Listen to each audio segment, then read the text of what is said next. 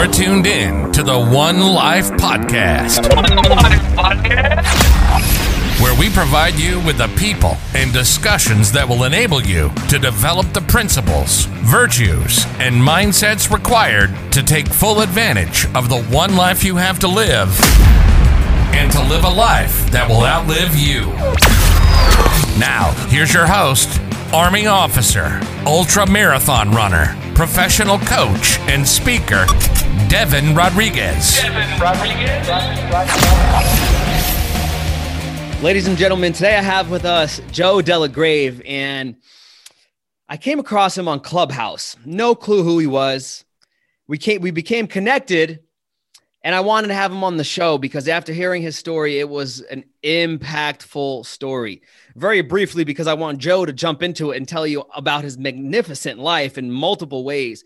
To give you a brief synopsis, Joe was a man that grew up playing sports as a kid. Matter of fact, I think you played three sports in high school, Joe. Is that correct? That's correct. Yep. So three sports in high school, went off to college to play Division two sports, and then his life took a dramatic change on July 10th of 2004 as he was in a boating accident and he spent the next 89 days of his life in the hospital and was paralyzed.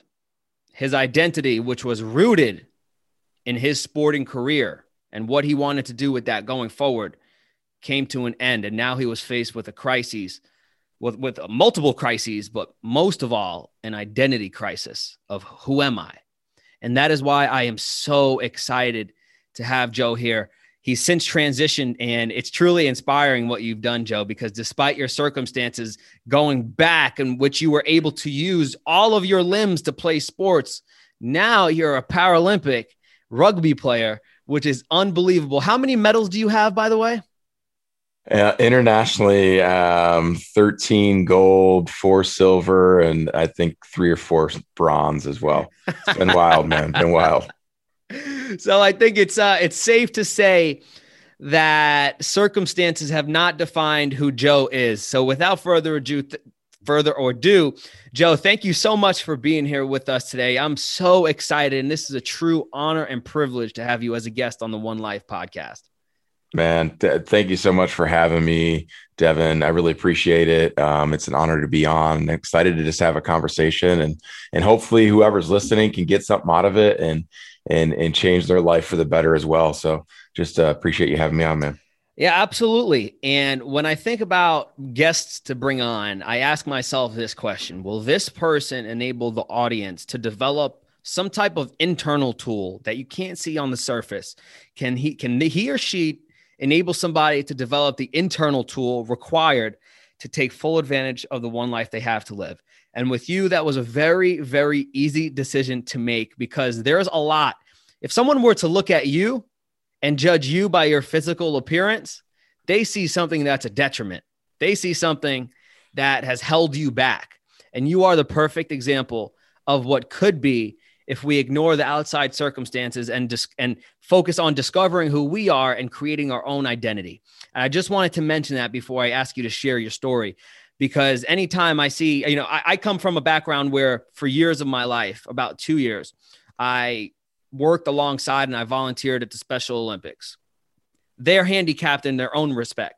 But one thing that always blew me away was number one, how happy they were about life. Number two, how they weren't afraid to fail. I would always see them shoot a basketball. Half the time, they wouldn't get anywhere close. They'd go back to the line and shoot again and again and again. It was just unbelievable. And I, I feel like if, if only, if only so many of us lived life that way, it would be so much better. So without further ado, Joe, why don't you tell us a little bit? Because I mentioned only a little bit. Tell us about a little your journey, because it is a journey, and how you got to where you are now, being a speaker, trainer, and a countless gold medals, Paralympic, internationally, unbelievable. So, Joe, jump right in and let us know about this journey, this thing called life. Yeah. So uh, it starts growing up, and you mentioned a little bit, and I loved sports. Um, and, and, one of the reasons I think that I gravitated towards team environments, uh, I did plays and musicals as well. I love to be a part of a team. and and I think why I gravitated towards that is my uh, dad, my biological father, wasn't in my life um, from when I was five years old up until 20, basically from when I was born up until 20. But um, uh, when I when I when I was in sports, you got that affirmation. A lot of men, a large majority of men have a love language of affirmation. We want people to pat us on the back when we do something well. We want constructive criticism. We want someone to say, "Hey, here's here's where you can do better. Here's where you can. Uh, here's where you're doing better. Um, everything like that. I mean, it, it, even like in our marriages, sometimes like when I'm taking the trash out, I want my wife to throw me a party. You know, one of those, like it's it's uh it, it it's kind of dangerous. I think at times um, to have this love language of affirmation, but that's what I think I gravitated me towards sports so much. I mean, I love to compete. I love to win. I love to, um, you, you, know, work as hard as I can and, you know, communicate and max effort. And, but um, I think rooted in it was that identity piece and getting that affirmation from people in my life. And I, and I had some phenomenal coaches in that. Um, one of them was coach Benasic in our varsity boys basketball team. And, um, my coaches in football as well. My coaches at um, in college and football with Coach Sawyer and um, Coach Hiller and and and uh, men in my life that gave me that affirmation that I desperately needed and that was so important for me. And so my identity was was wrapped up in it. And I think for most of us, we can kind of name like what things we identify with. I mean, you know, uh, now it's it's family, it's God first, it's family, um, it's it's you know being a speaker and a, and a Paralympian, and and so like that's not bad um, in and of itself. But when you wrap yourself up in something and it can get taken away from you, it, it, it ends up being this this this piece of life that you're going like, what what am I going to do now? Who am I? Um, what does this mean for me? And so um, that's kind of what happened when when the accident happened. So I'm um, kind of a little background on that. I'm I'm a freshman in college um, played as a true freshman, which means I did pretty well in training camp and was able to compete and and be. Um, I wasn't the starting tight end. I was like third string, but we ran a lot of double tight end packages and special teams and everything like that. And so uh, the whole year was amazing. It was an amazing season for Winona State University where I played. Um, it was one of their best seasons they ever had. Came within about two games of the national championship and um, a great uh, time and so everything in my life that I had kind of worked for, um, and it was just simple. I just wanted to play college athletics. It doesn't matter if it was D three, D two, D one. Like it was um, my dream, and I got I was playing, and I wasn't really quite sure what I wanted to do with my life after that. But I was playing football, and that's what mattered. Um, and then the summer of of 2004 kind of rolls around. There's a lot to unpack there. So, so Joe, run run me through a little bit that as best you can that whole experience of the accident and then and then those next 89 days what was that like in terms of the mental battle that you had you had to go through? Because i know you you must have. What was the mental battle like for you in those moments those 89 days in the hospital after the accident? Yeah so to set it up it's it's I'm back in my hometown of Prairie du Chien for the for the summer in, in, Wisconsin. It's a river town right on the Mississippi River that borders Iowa, so it's in Southwest Wisconsin. And um, me and my as college kids do, you go back, you find a job, you work that job. I'm working out, um, getting ready for the season, and and um, on the weekends, my buddies and I would go out on the river. So Adam and Kyle, who are my two best friends even to this day, um, grew up on the same street in Ohio uh, Ohio Street um, in Prairie du Chien, Wisconsin. And on the on the, on the weekends, we'd go out on the river and, and mess around, fish, um, knee board, water ski, whatever. Go chase.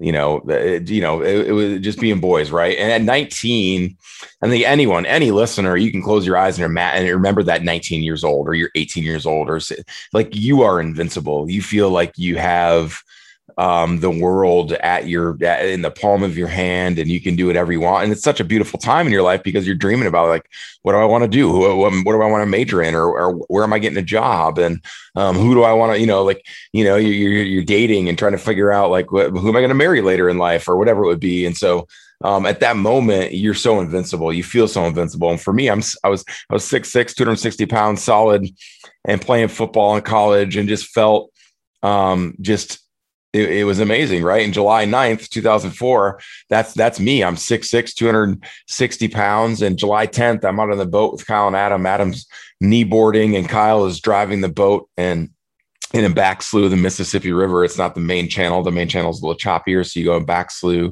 to have a little bit smoother water for knee boarding. And and so we're back in this back slough, and you never know how deep or shallow these back sloughs are. And so we're going, and Kyle accidentally hits the bottom of the river. The the motor catches. Um, I'm sitting in a seat. It's it's a 75 degree day, beautiful summer day. I'm I'm sitting in my seat, hands behind my head, relaxing. And Kyle hits the bottom of the river. The chair breaks. I fly backwards, hit my head on the front of the boat inside the boat, and break my neck at the C6 and 7 level. I had no idea at the time that I broke my neck. I had no idea what paralysis was or a spinal cord injury was. But um, when I woke up from being blacked out for a second, Kyle and Adam are over top of me, looking down at me, and there's tears in their eyes, and they're going, "Joe, like you know, uh, are you okay?" And and I had this um, I had this raging pain in my head from where I smashed my head and it impacted my neck where I broke my neck and I'm going like guys I'm I'm, I'm such so much pain so much pain and they're like we're calling 911 and and and and they said joke I'm sorry. Someone's at front door. Totally forgot to turn that off. My bad. Hopefully you can a little edit work for you after. no that'll be fine. Don't you worry about it. Yeah. Um and and and, I, and they're going Joe can you move your legs and i sent the signal from my brain down through my spinal cord like we do subconsciously like i'm doing as you can see right now devin with my hands. I'm moving my hands. I don't even think about it. And i send that signal down through my um, spinal cord and nothing happens. And and i'm like oh man this isn't good. And just remembering like what you know whatever just take this pain away. And they're like joe can you touch your legs? And they feel like your legs. And that was the most out of body experience that i remember. That's when i was like there's something wrong where i am feeling my legs, but they feel like someone else's legs. And I'm going, there's there's something wrong. Kyle and Adam get me from from our boat to the rescue boat with the rescuers and into the shore onto the ambulance to the local hospital um, where uh, Adam's mom met us. She was she was she's a nurse there still um, at the local hospital and the family doctors there and they're doing these tests and they're like, Joe, we got to med flight you up to the local uh, regional hospital. You're gonna have to have surgery. You've had what's called a spinal cord injury. And I'm like, guys, what, what does that mean? They're like, well, you, you broke your neck and, um, and you're paralyzed right now. We don't know if you're going to get anything back. So they, they, they, they, they fly me in a helicopter up to the local hospital about an hour away, um, have surgery. And for about the first couple days, I didn't really even think about anything. I didn't know what was really going on until two or three days later, my doctor comes in and, and I'm kind of going like, what's the deal here? You know, I've got fall football camp coming up in August. I've got to get out of this hospital, you know, you're think, and, and he's like, Joe, um, you know, I'm, I'm sorry to have to tell you this, but there's, there's going to be, you know, there's, there's probably a 3% chance you'd be able to walk again. And I'm like, no, there's no way. Like I'm gonna get the like I'm I'm a big rough tough football player. Like I'll I'll power my way through this. As a guy, I think sometimes we always want to take on everything because we want to show everyone that we're capable and we're strong enough and we're we're able enough to do it. And and my parents are in the room and they're upset. And and at 19 already, like I said, you feel invincible, but you have questions about life. You're you're wondering about life. And and then this happens and there's a lot of anger that comes up. There's a lot of bitterness. There's a lot of resentment. There's a lot of uh, why me? And there's a lot of questioning. I'm a, belie- uh, a believer and I'm, I'm going like god why are you doing this to me? Why is this happening to me? Um, i'm just praying with all my might. I'm having people around me pray that i just wiggle it like something like give me a sign something um, that this is meaningful like is this this some random act that happens in life and now i'm sitting in a wheelchair and and at that point i'm going like am i going to find something eh, eh, that I'm passionate about or, or, or, or that I have purpose in, in a wheelchair? Am I going to find, is this girl that I'm with going to leave me? Am I going to have kids? My mom's in the room asking the doctors, doctor, could, can my boy have sex? Is that I'm like, mom, would you get the hell out of it? Like, no, like get out, you know, at night, at 19, you're not, you're not trying to ask mom and dad about sex. And, uh, and, and, but that was like the gravity of the situation that all going on. And I remember being in that bed and just feeling stuck, feeling like, uh, you know, I couldn't really move anything yet. And, and physically, obviously, pre- uh, paralyzed and stuck, but I felt mentally stuck. I felt spiritually stuck. I felt like there was no way out of this in a positive way. Um, and mentally, it was just, you know, depression setting in and wondering what was going on and, and remained upbeat in a way, but also going to sleep going, this is awful. This is not my plan. Like, you know, God, you knew about my my passion for sports and now it's gone. That identity is ripped away. I'm i used to be six six and looking over a room and not just sports just you know being able to come into a room and and and, and be that big lovable teddy bear. But now i'm just laying in this bed and the doctors are telling me about cathing and about having to do a bowel program and about like what you're going to have to do to be independent in a wheelchair. And i'm just going i don't want any of it I don't want any of it. And like at that moment, that was where it was. I want to tell you one more story here before uh, I pause. But about a week before my accident, July 3rd, um, I had on this Don Beebe Need for Speed shirt. It was Don Beebe House of Speed shirt. It was this cutoff shirt that I had. I got it from our kicker on our team uh, one one game our freshman year, I'd forgot my shirt for underneath my pads. And when let's play football, you want a shirt underneath your pads, you're not chafing and all that nonsense. And and uh, and I was asking around the locker room, and our kicker, uh, who's a phenomenal guy, he's a he's a head coach in college football um, today, and, and and he's like, "Hey man, I got a shirt for you," and I'm like, "Great, how's the speed?" And I was a tight end, but everyone knew I was pretty slow. Like the wide receiver coaches were like, guys, why can't you get a Joe can get open? He's like the slowest guy on our team. And I'm like, can't you just say I got good footwork, man? Like, come on. But, but, uh, and they, and I could kind of see it like they were kind of grooming me to be just a really athletic left tackle type of thing. But anyways, he gave me the shirt. I'm like, I'm not giving this bad boy back. I wore it a week before my accident. I was in a, uh, a basketball camp helping out as a, as a, um, as a coach and, and and the guy goes, "Hey, what's on your shirt?" And I'm like, "Oh, Don Beebe told him the story, House of Speed, whatever." And and he's like, no, man, like, what's that Bible verse? And it's Proverbs 3, 5, and 6. Trust in the Lord with all your heart, lean not on your understanding in all your ways, acknowledge him, and he'll direct your path. He goes, what's that saying? I'm like, I have no idea. Like, what? And, uh, you know, and he's like, and he quoted that for me. And, um, and I remember thinking about it after uh, my, my accident, and my sisters had put it on my wall in this cute little Pinterest, Etsy, whatever thing like, like women do. And, and, um, I remember looking at it. And again, just remember being pissed off, man. Just be like, no, so angry about that. Like, I'm not trusted in no God. I'm not trying, like, I'm sitting here paralyzed for no reason. I didn't do anything stupid. And this is what I'm stuck with. And you want me to trust in your plan? Like, no way. Um, and so, like, that's at that moment, uh, you know, week, two weeks in, uh, where I was with everything uh, on a mental and physical level. Wow, that is incredible. Incredible. And, and before I proceed, your wife is that girl that was back then, correct? Yes, yes. Wow, incredible woman that she stuck by your side. That says something about her character and who she is as a woman. And I believe you have three beautiful kids. Yeah, so we have um, my wife and I, April. So she was there when when I broke my neck. Stayed in the hospital 89 straight days with me every single day. She came every single day, never missed a day. Um, and I remember going like, this girl's got like, why does she love me so much? Like, just you know, we're 19 and and I ended up breaking up with her for a while. That was you know like a really good decision on my part. Like no, like uh, you know, and and but I remember going like, do I love this girl as much as she loves me? Like she is phenomenal, and and it's not like I'm like praising her for being with this crippled dude, but like just a person that and you like people need these in their life people that are going to lift them up when they need it and pull them back when they need it. And she's been like that way, that way for me. And we, you know, we've been together since we were 18, broke up for a little bit there, but, and that was like, it was her as a rock. It was friends from Winona State um, that came down and were just amazing to just uh, call me at night. And then, you know, at 19, they're going out having fun in college and they're like, Hey, let's call Joe on a Saturday night. And it's like, what are you guys doing?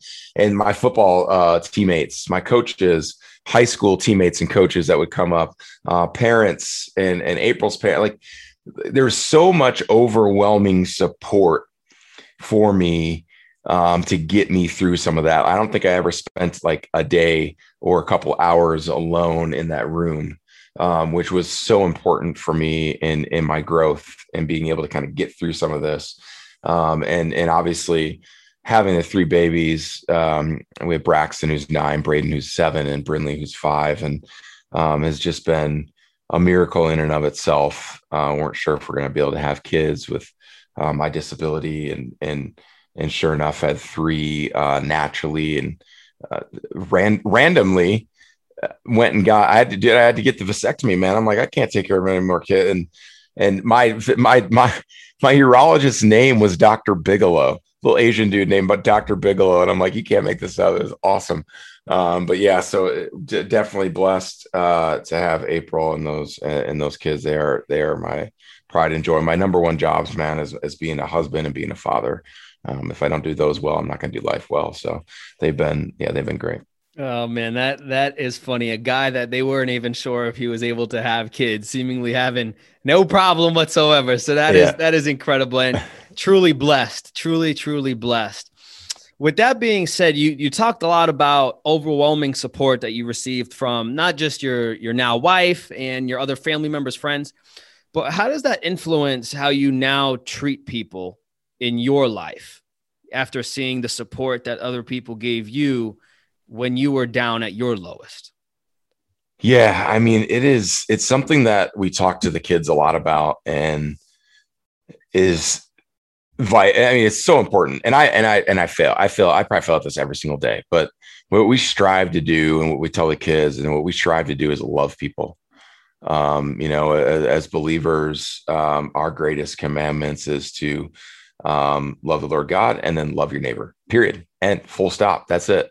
And people try to make it really difficult. Well, this guy acts this way, or this girl acts this way, or they're just, no, like that's not like just love people. And that's what our world needs that in a major way. And people um, did that for me and came up, were so kind. I mean, I love how you talked about when you were coaching with Special Olympics and like the absolute joy that some of these humans have. Like, I can't help but think that they're there for a reason just to be a light and they just have so much joy in it. And so and and, and a lot where, where, where i talk about too is hey we're going to go through dark times. We're going to go through circumstances outside of our control. I didn't want to i don't want to break my neck. I don't want to be in this wheelchair. I you know i could play the blame game with kyle and be like it's kyle's fault. And like you know like if you're on paper uh, he caused the accident. So i could just be like well it's kyle's fault and i'm just going to go boohoo in my room for the rest of my life. Or and, and I tell my kids this all the time, like, and, and teammates and whoever will listen is failure. When you fail, it doesn't define you. Like when you fail, it doesn't define you, but the choice you make afterwards certainly does. Like when we fail and we do something, we mess up or whatever it is, um, it could be in sports, it could be in relationships, it could be in what in business how we respond to that circumstance is how we are going to be defined because that's what your character is made of that's what your reputation gets made of is those choices in those moments that is so true and i never heard it put like that before so that is awesome joe thank you for sharing that so that kind of leads into the next thing so you went through all of that at what point did you know that you wanted to start to use your voice to influence and enable people to live a better life for themselves? Yeah, I talk a lot about passion. Um, and and passion's great. It, and it's there's books on this about passion and purpose. And most people that are living life doing their passion aren't um, that much happier than people that aren't doing their life with their passion. It's that purpose piece that we find. So um, for me, and I've been able to speak full time the last couple years. Um, but for me, I think it's always been in me.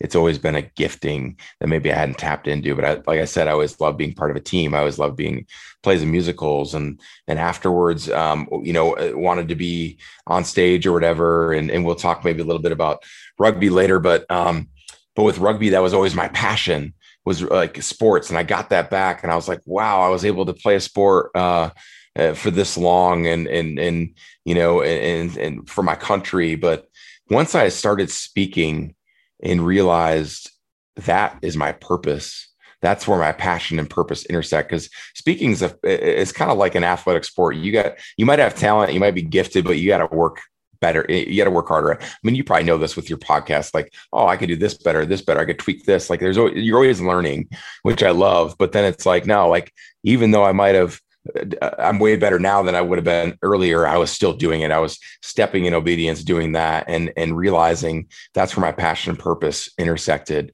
Because um, if I can share my story with people, um, Brene Brown says it, it, she says um, your story, you're being vulnerable and telling your story is giving someone else a roadmap for success that you don't know. And so it's a lot about planting seeds you don't always get to see the transformation, but you can be obedient and and, and, planting the seeds um, and, and, talking to people and really focusing. Obviously, my story is a lot about my accident and my life and my journey, but I think there's a lot of nuggets along the way that people can take responsibility for themselves, look in the mirror and go, how can I make myself better?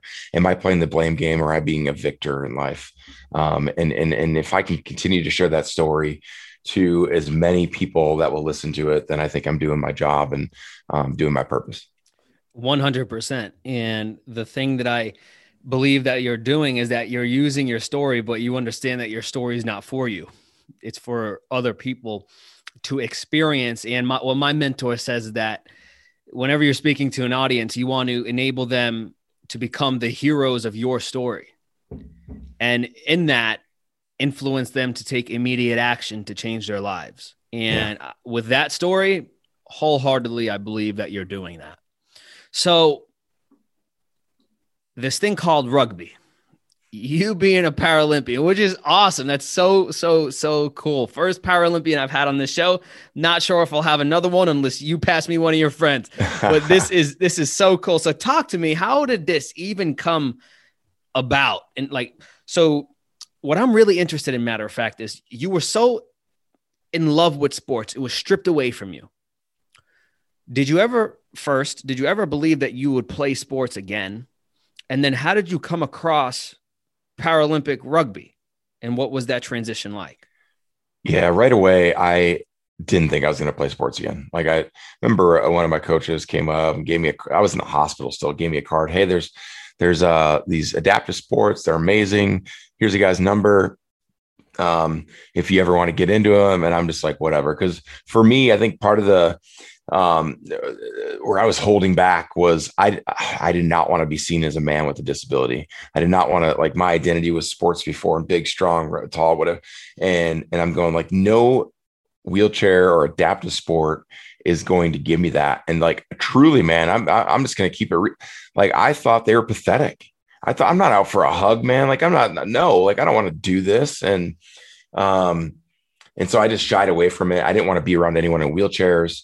And, um, something happened in my life where, um, randomly, it kind of randomly not, but I had people in my life, like I said, that supported me in a loving way, in tough, loving way, build me up when I needed, pull me back when I needed it. Uh, when I went home, uh, every 19 year old kid's dream, bro, is to, to, move back in with mom and dad. All right. No, not at all. But I go home and, uh, and, and, and I'm just eating my feelings. I'm eating, I, I, I ballooned up to about 290 or 285 pounds. Um, I was about 220 when I left the hospital. Um, and just ate and ate and ate. And my buddy Kyle, who had, was driving the boat, he one day he's like, Hey man, um, we should, uh, we should weigh you. And I'm like, what are you talking about, bro? Like I'm probably like 250, whatever. Like I'm uh, he's like, yeah, like we should probably just should probably just like weigh you and see where you're at. And I'm like, all right, man, whatever. And we went to the local hospital.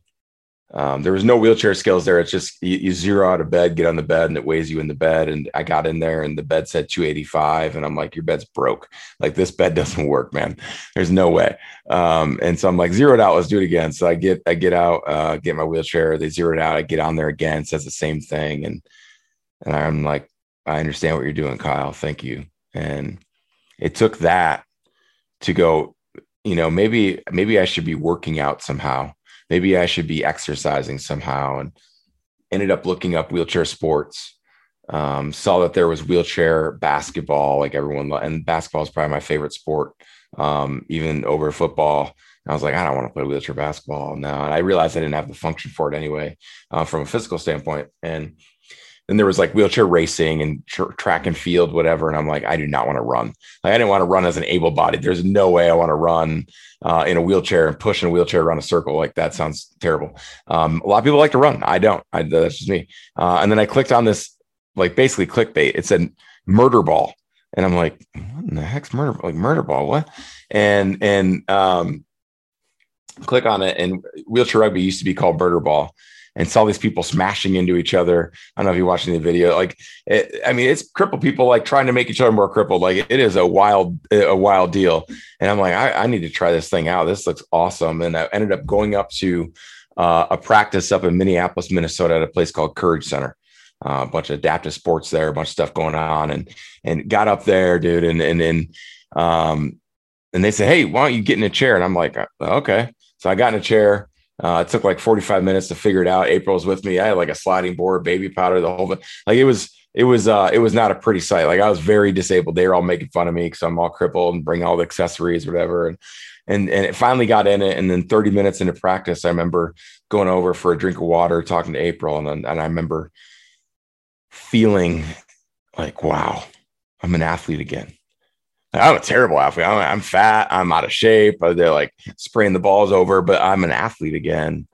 Um, and a piece of my identity that I love, my, that, that passion and desire for sports that I love is back.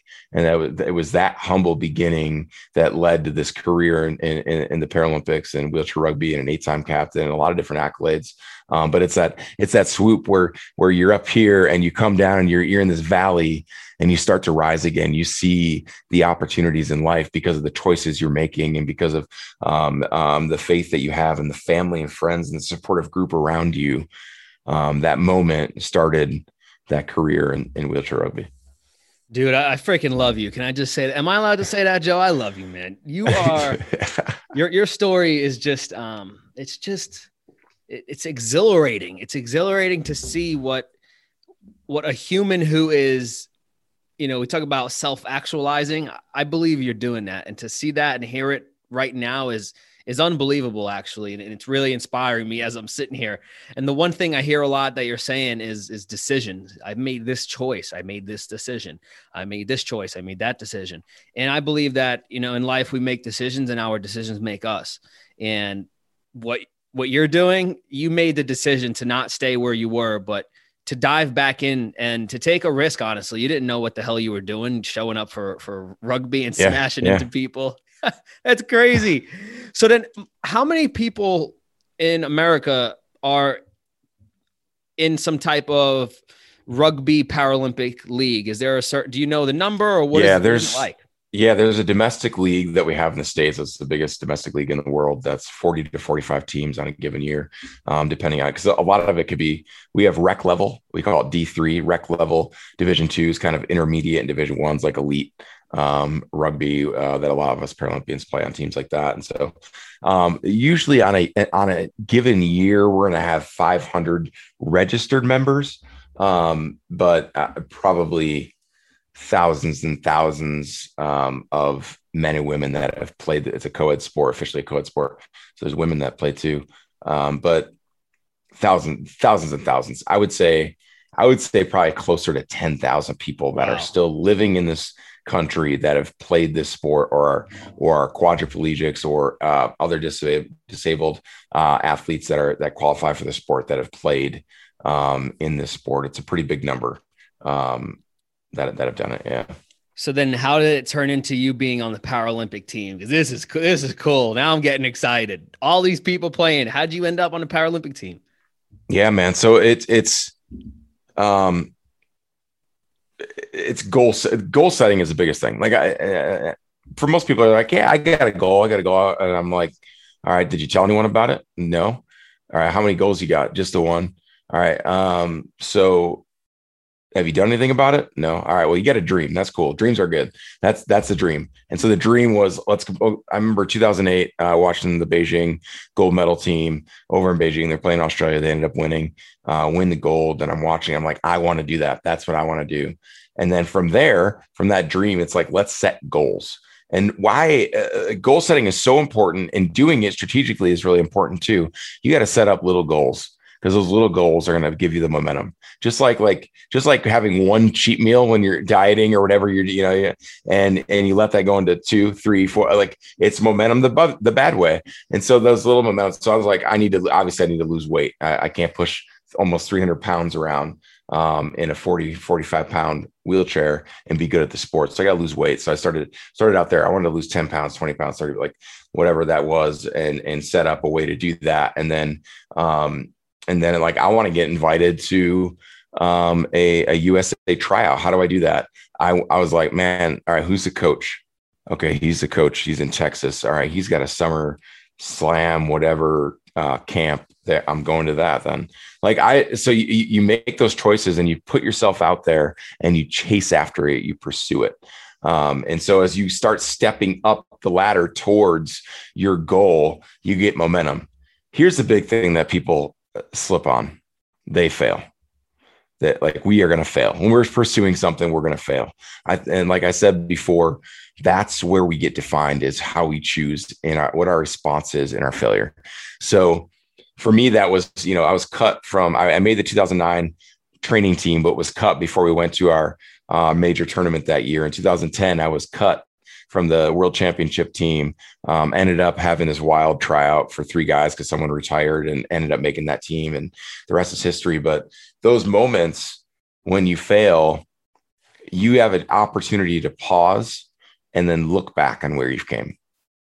So in that moment, I'm I could have been like, well, no, you guys like coaches, you got it wrong. You play the blame game. You find Eric because there's easy. It's easy to find like blame game type stuff. That blame game fuel is everywhere, right? We're, I mean, we're a society of it. Like, no, it's their fault. It's their fault. It's their fault. Um, but then you pause and you look back on your progress and on your journey. And I'm looking back to when I was 19 and decided like I want to do something with my life. And my first, my my first goal is to put on some socks and some shorts and a t-shirt and get my wheelchair. And then it's like maybe I'll push around the block. And then it's like, you know what? Uh, let's go back to college I want to finish my degree. Uh, yeah, wheelchair. I, I want to start losing weight. I ended up losing 90 pounds. But the the like what the momentum, the big momentum comes when you fail, you pause, you have perspective, and you keep on going. You say, you know what, I'm not going to let one failure stop me. I'm going to keep on going. Um, and and so I, I firmly believe that that goal setting, setting those small goals up to your big goal, that pause and that um, that perspective and then the choices you make when you fail are what's going to make you successful. Yeah, I had a guest on. I don't know if you've heard of the Iron Cowboy. Yes, James, yes. James Lawrence. Yeah, so him, yeah. And I, him and I are pretty good friends, and he came on the show. Uh, we text here and there, you know, we're not best friends, but regardless, I had him on the show and we communicate right before he was going to do yeah. what he's doing now 100, 100 Ironmans in 100 days. And I asked him, you know, how, how the hell do you do something like that? He exactly like you just said, man, I just focused on one day at a time. Because if I just conceptualize how much longer I have to go, it'll just eat me alive. So, so like similar to me, for example, I I'm an I'm an ultra marathon runner. So I run pretty far distances, and I just I just won a race. It was called One Mile at a Time, coincidentally, but it was a last man standing run. I'm not sure if you know what that is, but you had to run 1.05 mile in 15 minutes until there's one person remaining. And the thing that I learned was I couldn't focus on, you know, how much longer do I have? How much longer do I have? All I could focus on was I had to do one more mile and what yeah. you just said reminded me of that. So so. Oh, so, that's good, so man. Much. That's good. Yeah. You know, man. So it's it's a lot of fun, and I I love where you're talking about it, and it's you challenge yourself, and that's where the personal growth really happens. I believe. Yeah. yeah. But I'm a man of faith as well. I'm I'm big, big, big Christian into my faith. I own that. I'm a big Christian. Mm, feels good to say that. there it is. But uh, talk about your relationship with with God and and is it Jesus in, in yeah. your case? Okay, yeah. so talk about your relationship with Jesus. How did that transpire? Because as you said, when you went into the hospital, you damned God pretty much. You said, God, why are you putting me through this?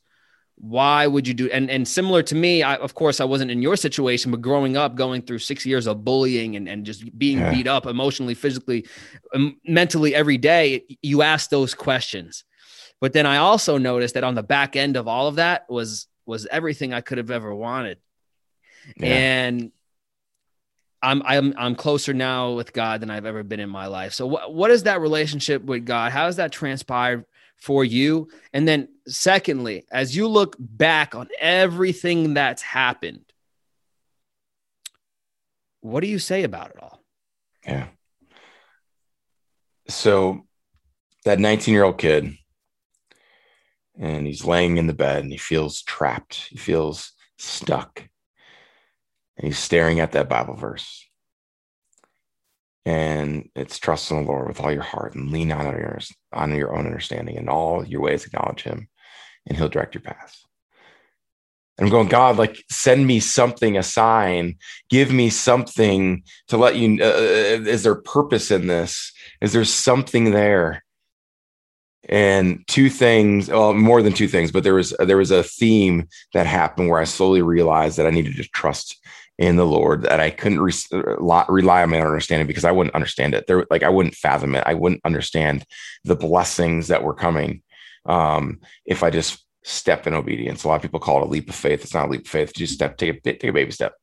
Next day, take another baby step. Like there's no leap. It's just a baby step. Um, and anyway, in August of 2004, um, found out that uh, gentleman in our a young 16 16 year old kid in our youth group that i grew up with in our church um, got in an accident. And they said joe he broke his neck. He was on a dirt road um, in iowa over the river and um, at a state fair and he was taking his truck home and um, got in an accident and flew out his window and broke his neck. He died on impact. And devin i was like remember the gravity of that and and going like why me and why not him? I heard more about a story and that he had been witnessing to a kid at the state fair that night going like hey if i die tomorrow i know where i'm going. Do you know where you're going? And i'm going like why would you take someone like me who is more worried about football more worried about pleasing his coaches than i was pleasing god? Why would you do that? I don't understand it and I kept on reminding, uh, uh, being reminded um, through the power of the Holy Spirit, saying, "Second chances, second chances, second chances, second chances. I've given you a second chance. What are you going to do with it?" And I remember looking at that verse, and I go, "Okay, all right, I'm I'm going to start getting out of this chair." Or I'm going to start getting out of this bed into this chair. I'm going to start doing my therapy. I'm going to work as hard as I can to get back whatever I could um, you know, I wanted to walk again, and I and I had that pleading with God, going like, I, I, see it in the Bible that your paralyzed people are being healed. Like, why am I not being healed? I was going like, if I get healed, like that's going to be a great story. That I, would love to like share a story about that. And uh, beginning of this podcast, I said I always said it's always in you. Thirteen years old, God gave me a theme of threes in my life. I was begging for a sign that was already there I was 13 years old. I was at a district youth conference. Um, and remember just feeling like I was going to be a speaker on that stage someday and going like, no way, like they're like, that's not me. And like, they're like way cool. This, I remember this dude had an a- Houston Astros jersey on, like the, like the three, the killer bees were big at that time. Right. And like, I'm going, this guy is so dope. Like this is, there's no way, you know, and six years later, I have this accident where I break my neck and God gave me another three. The first one was 13 uh, that three. The next one was Proverbs three. And and I'm going like I have all these questions. I don't know. I don't know. I have all these questions. That verse was given to me on July 3rd. Another three. God goes, I got a plan for your life. Trust in me. Trust in me. I got a plan for. I know you love sports. You thought your biggest accomplishment was going to be Division two football. I'm going to give you three letters to wear across your chest. USA. I'm I'm training for my third Paralympics. I didn't make the 2016 team, but I'm training for my third segment of Paralympics. I have three beautiful kids. I have permanent victory, not in my athletic identity, but in whose I am, not who I am. Permanent victory means stepping in obedience to what God calls you to do and be in purpose. At 33 years old, I said, God, I'm going to be a speaker and I'm going to share my story for your glory. That's my journey of God simply showing his faithfulness. When all our hope is lost, when when we don't understand what's going on, when you've had situations and it might not be paralysis and being in a wheelchair and a story like mine, but I guarantee each and every person listening to this has gone through something in their life that is awful, whether it's abuse, whether it's addiction, whether it's uh, broken marriage or family, uh, your dad not being in your life like like mine was, and you've gone through it. God is faithful. When we lose our identity in business and our identity in sports, our identity in whatever it is that we have, God is faithful every single time. He talked to me about second chances. I'll share this story uh, to end it, but um, that second chances thing resonated. And I was thinking more and more about seeing my dad. He had been in and out of prison. And I'm kind of going like, I don't know, man. I, I don't really want to go see him. He doesn't deserve to go see me. Like he didn't deserve it. I talked to April about it. Hey, uh, I'm, I'm, I'm thinking about going to see my dad in jail. I was hoping like she'd say no. She's like, that is the best idea. You absolutely should. I've been praying about this. And so, November of 2005, uh, about a year and a, uh, a couple months after my accident, I go and see my dad. It's the first time I'd seen him since I was five years old. I remember going into the waiting room. He came out with the green jumpsuit. The whole thing was kind of weird because I had to, I didn't, I didn't know how to advocate for myself as a, in a wheelchair. They're like, you can't bring your your, your wheelchair in there, and I'm like, uh, okay. And they, they, I went into this like granny looking hospital chair to see my dad for the first time in 15 years when I went in there, he comes out with the green jumpsuit. He sits down across from me. April's there, and we're munching on some snacks. And I remember looking at my dad, and his eyes looked like my eyes. His freckles looked like my freckles. His features and personality were the same. And uh, in 2016, he passed away. But for 11 years, we were able to mend a broken relationship because of God being faithful because you trust in the Lord with all your heart and lean not on your understanding. There's a lot of things we don't understand in this world. But if we just remain obedient, even when we can't see the impact, even when we can't see the, the, the, the plants growing up and pushing through the soil, we remain faithful and step in obedience and just rely on who he says we are. The power of the I am statement has got me through a lot of tough times. I am a child of God. I am who he says I am.